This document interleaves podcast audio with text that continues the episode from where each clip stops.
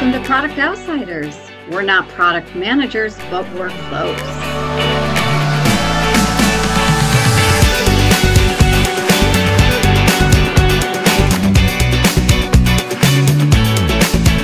In the world of washing MBAs and fancy suits, we're the people standing on the outside, our sleeves rolled up, ready to get some fish done. We're not product managers in the way you might think, but we're passionate about solving real problems for real people in ways that create real value. So I guess that makes us product managers. Whatever you call us, we're passionate about building great collaborative teams that make great products together. Today's episode is all about communication and the product mindset, both things that might seem simple in concept, but really hard to master. I'm Tammy Bolson. I am an agile coach by day and have never been a product manager, but am very interested in product management. And with me are Will Sansbury and Amber Hansford. Will, you want to introduce yourself? Thanks, Tammy. Yeah, hi, I'm Will Sansbury. I've been in product for a while, sort of on the sidelines in UX and engineering and other disciplines. Right now, I'm currently between jobs, but looking for the next big thing. Awesome. Thanks, Will. And Amber? I'm Amber Hansford. I'm currently a UX manager, former product manager, and then former front end developer. I've kind of come at most of my career decisions sideways. nice. Well, today we're going to talk about a couple of topics, but we want to start with communication, something that sounds like it should be so simple, but yet it is not. So, Amber and Will, either one of you, any tips or tricks to help product people really knock communication out of the park? And is over communication a thing? Is over communication a thing? In the world of product management absolutely not. I, i've told people that have worked on my teams for a long time when, when you're ha- when you're absolutely sick of saying it and you're convinced that the other people are sick of hearing it you're probably about halfway there. I think it's so important that we continue as product people we've got to be the ones that are pointing us back repeatedly to what it is we're doing and why. I don't think that can be said too many times. I think you just you have to always be that rudder kind of helping the ship to to stay grounded. That's a terrible metaphor to ground the ship but you know what i'm saying. Yeah absolutely. And it's uh, there's some scientific research and i can't remember right now maybe maybe one of you remember but you have to hear something how many times before you actually understand it? I don't know if it's scientific but my wife would tell you that i have to hear it probably 50 times yeah, I was thinking triple digits for some folks and some things. Though I have a teenager, so that always skews it. Amber, what do you think? Any tips or tricks to help or any thoughts on over communication? Do you agree with Will?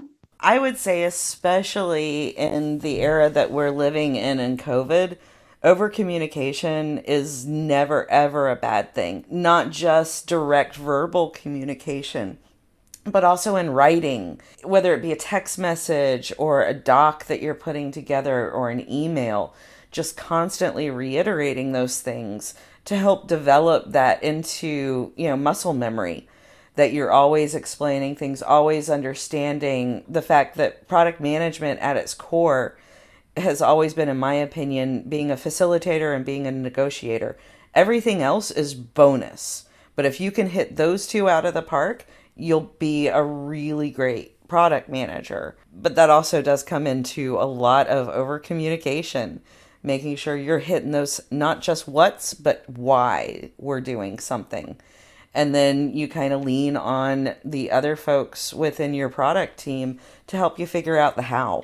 Yeah, you know, in the in the agile world, we talk all the time about information radiators. So keeping things posted visually so that we can all see. So Amber, when you were talking, it made me think of seems like one of the easiest ways to keep us all on the same page, besides communicating verbally or in written communication, is those things that we can look at, those information radiators that help us see things and, and get things out in front of us to help communicate an idea. I mean, I think I think you hit on something really important because of how many product managers have you talked to who have, have said, and rightly so, I can't be expected to communicate that much. I have so many other things I have to do. There's just not enough hours in the day. And inevitably, when when I run into those product folks, they completely don't understand the value of setting up systems for communication. they're they're doing treating every request for information as a one-off and they're not setting up some system so that people can kind of self-serve that information so i think that kind of ties with that information radiator idea right it, really great product managers you don't have to ask them for their roadmap because you know where to go get it it just is already proactively published out there and that ends up saving them a lot of time that they can focus on other things while still being really great effective communicators I'd have to agree with that. My child will tell you point blank, I hate repeating myself. I despise it beyond all belief. But for seven years as product, I constantly had to, you know, repeat myself because it was a different audience. But I was still trying to get to the why are we building this? Why is this important for our customers?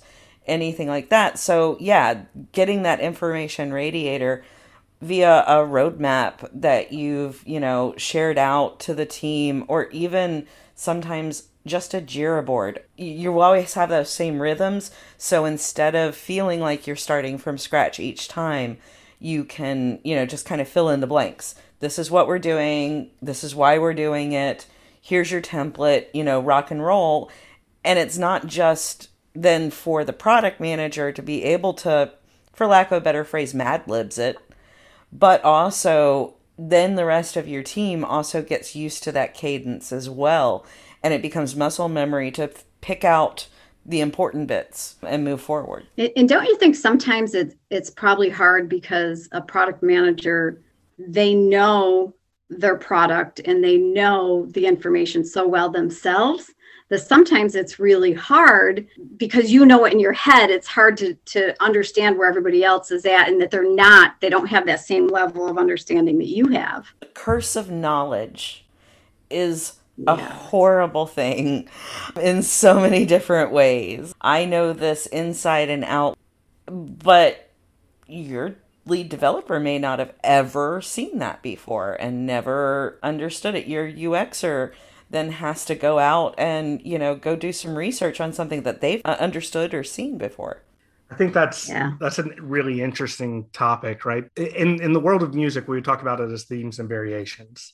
The product manager has got to know what they're talking about to the level that they can very quickly articulate it for a custom audience. One of the places where I see a lot of product managers go wrong is they think that the roadmap is a single thing. You you do it once, you publish it, and you're done. And the reality is that if you communicate at the same grain with your CEO as you do with your engineering team, as you do with your customers, then nobody's getting the right level of information. So you've got to put on that empathy lens, look at it through the perspective of each of those folks, and find a way to communicate what each of them needs. I, have been really interested and curious to see if, what you all think. I've been looking at a lot of those product management tools that are out there.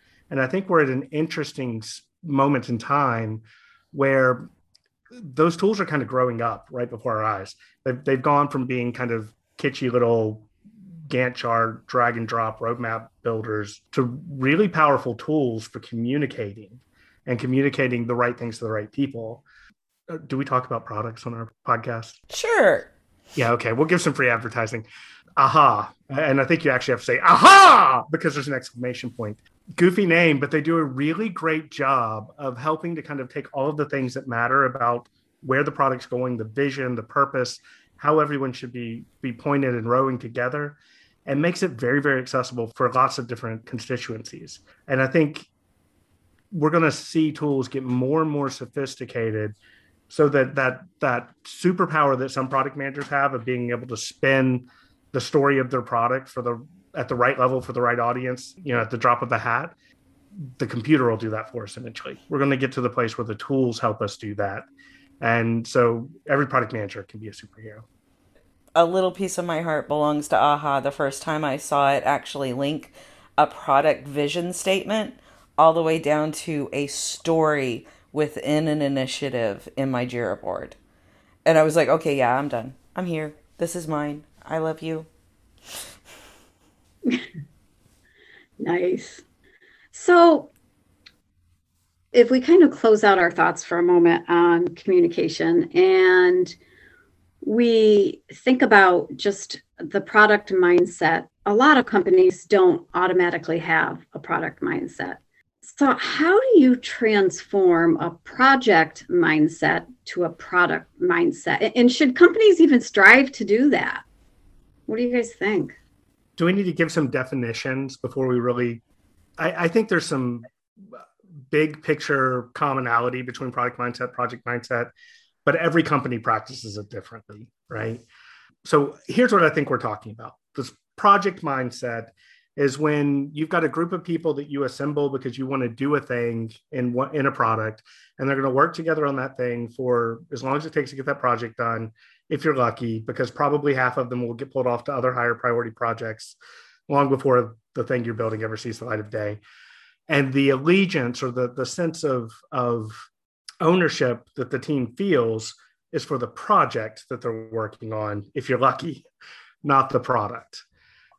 Flip side product mindset is teams being stood up to own and drive a product forward to make it successful in the marketplace so that they're caring about the product holistically not just about the tiny little piece that they have to deliver right now. Comes into some differences in, in how you budget and how you fund projects as well. There's an illusion that it's cheaper to do project based work because you don't have people working on something if you don't have a project you want shipped I, my argument is, you know, I'm a big proponent of product mindset because I think it's it's so necessary if you really want to drive things forward. And ultimately, if you're not willing to stand up a team to work on a product, should that product be part of your portfolio? That's one of the questions that you got to ask yourself. So sorry, you know, I'm a define the damn thing nerd, so I had to get that out there. No, I'm glad I'm glad you did. And, and in a project mindset, well, would you say that when the project is delivered that team stops whereas with a product mindset they they stay with that product through the entire product life cycle. Yeah absolutely. I think that's the key difference right? Do you, do you see the people working on the product as temporary air quotes resources who have been assigned in your grand microsoft project master plan for world domination? Or are they assigned to the product do they do they work on the product for perpetuity? Or to your point at least until the product uh, progresses through the life cycle. That project mindset you're there to do a job to sling some code to draw some screens to get something out the door and ship it. A lot less of investment is there with a project mindset that I've found than a product mindset. And yeah, they're I mean on paper they're they are very similar. But you know, to to get great products out the door, your entire team has to not only know what the product vision is, but they have to believe in the product vision. That's that investment is so integral to taking, you know, something that's like, yeah, it's a cool product into being an actual great product that honest to God solves a customer's problem. Without that, that that's really the difference. You fall into that feature factory of, oh yeah, I'm clocking in, I'm doing my time, I'm clocking out, I'm going home. It's it, at least in my experience, that's that difference. I was never invested in anything that was project based you give me a product to believe in, blood, sweat, and tears. We're going to get this out and it's going to be great. It, it really is as different as project work being work for hire. Product work is midwifery. It's bringing something to life and ushering it into the world, right? The very different mindsets for those two. You, I hope nobody's ever had uh, someone help deliver a baby who was just interested in getting the baby out and then clocking out. I don't think that that midwife would be very long in that career. they might be in the wrong wrong uh, discipline then, right? And I think I just learned how to say a new word. I always read that as midwifery, but it's midwifery. Huh? Midwifery. I didn't even know. When we had two of our three, my wife was in her extremely crunchy granola hippie phase. So I I can tell you all about midwives and doulas and all sorts of things. Sounds like another podcast. Let me get the domain. Yeah, there we go. So with a product mindset, do you I wonder if there are companies that run both you know, they have project some some things that are run on a project mindset and some things that are run on a product mindset or is it an all or nothing thing? We as a company we have to be one or the other. I've seen both at different places that I've worked. And then there's folks that will say that they're product focused and product led. But really, at the end of the day, you, you take off that trench coat that they've coated themselves in, and it's it's just project based with agile words. but then again, I've also worked at places that you know it was very product focused and product led, and they were really anti project. And sometimes it is necessary to just get in and get out and get it, you know, done in that manner without that kind of investment for one reason or another, I will always lean on product mindset versus project. But yeah, I, I, mean, they're both necessary at times, in my opinion. Yeah, I would I would agree. I, I think that there are points in a product's life cycle where it's far more important that you have a product level ongoing investment. When something is new, when you're introducing it, when you're growing it, trying to find that product market fit, you need people who are around long enough and care about the end users enough to get to know them, understand what it is they're looking for, so that you can actually craft a solution that works for them, that solves real user problems. If you've just got that project mindset at that stage, you're gonna you'll end up with wrong code, right? That you'll ship it and forget it, and it, if you're lucky, one out of a hundred might be successful out of sheer blind luck. Flip side, though, if you've got a product that's maybe one of your company's original products, it's a legacy product, is really mature, there's not a whole lot to add to it. You're just kind of addressing things periodically as you need to, then project work makes sense. It gives you more flexibility. You don't have to, to have a full standing team. But the trade off is you're solving problems without really knowing the people that you're solving problems for. I think that's the ultimate cost of project versus product work. And so you have to ask yourself, does it matter in this case? I would argue 99% of the time, if you're talking about something for a customer who is not you, it matters. You need you need that empathy. You need product work. Yeah, that's interesting, especially my background being a former recovering project manager. Think about it's like the product mindset. It, that's where the heart is, right? That's it's really caring about something. It's not just doing the thing and hitting deadlines and making sure the things get done on the checklist, but it's really understanding the whole, like I think you, you said, Will, empathizing and understanding really what the problem is and and how your product is going to solve it. Yeah, interesting. It's really crazy if you think about it, because and I imagine you were this kind of project manager, Tammy. The best project managers out there have always run projects with a product mindset They've always cared deeply about the customer. They've wanted to solve real, meaty, important problems. They were willing to confront inconvenient facts if it meant we had to blow up two thirds of our project plan because we learned something that changed where we were going. Unfortunately, there's like 2% of all project managers fall in that description, right? So it really by breaking, it's kind of academic because product teams run projects. They decide they're going to work on an epic and they pursue that epic and they get that epic out the door and then they measure the outcome and they make sure that the epic did what they needed it to do and that's a project. The difference is that they're running it with that people first mentality.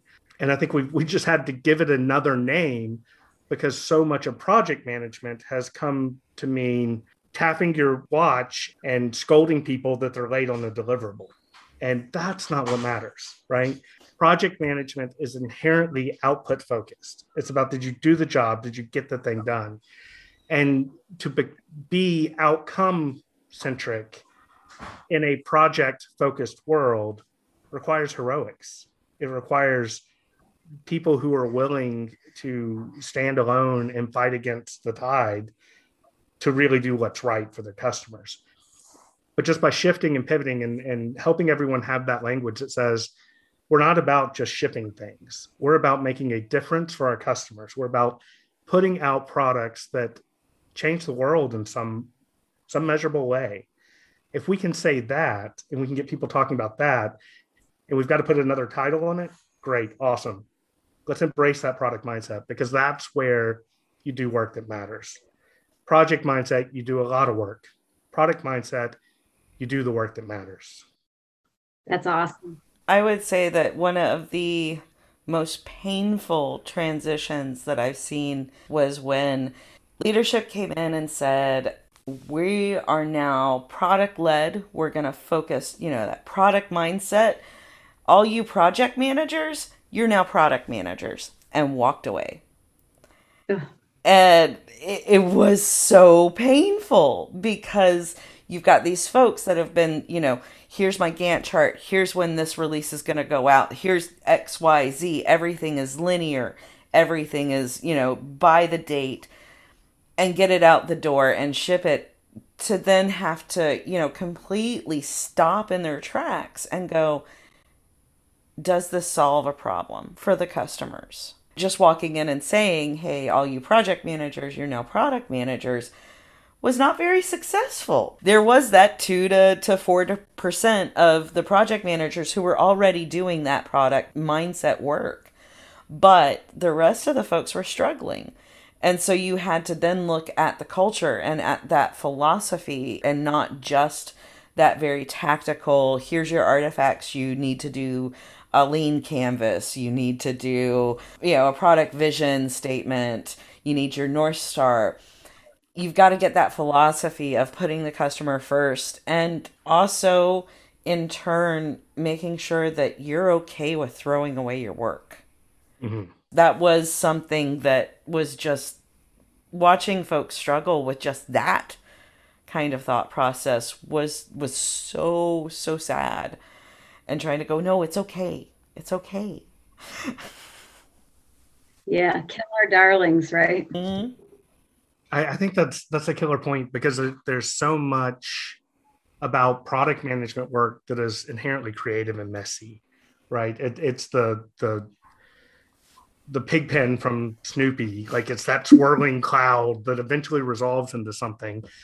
But that's not what project management is supposed to do. Project management is supposed to provide absolute clarity at all points such that executives know what the hell is going on and it can be controlled and, and managed. And that works great if what you're doing is putting together IKEA furniture. It doesn't work great if you're doing any sort of creative knowledge work.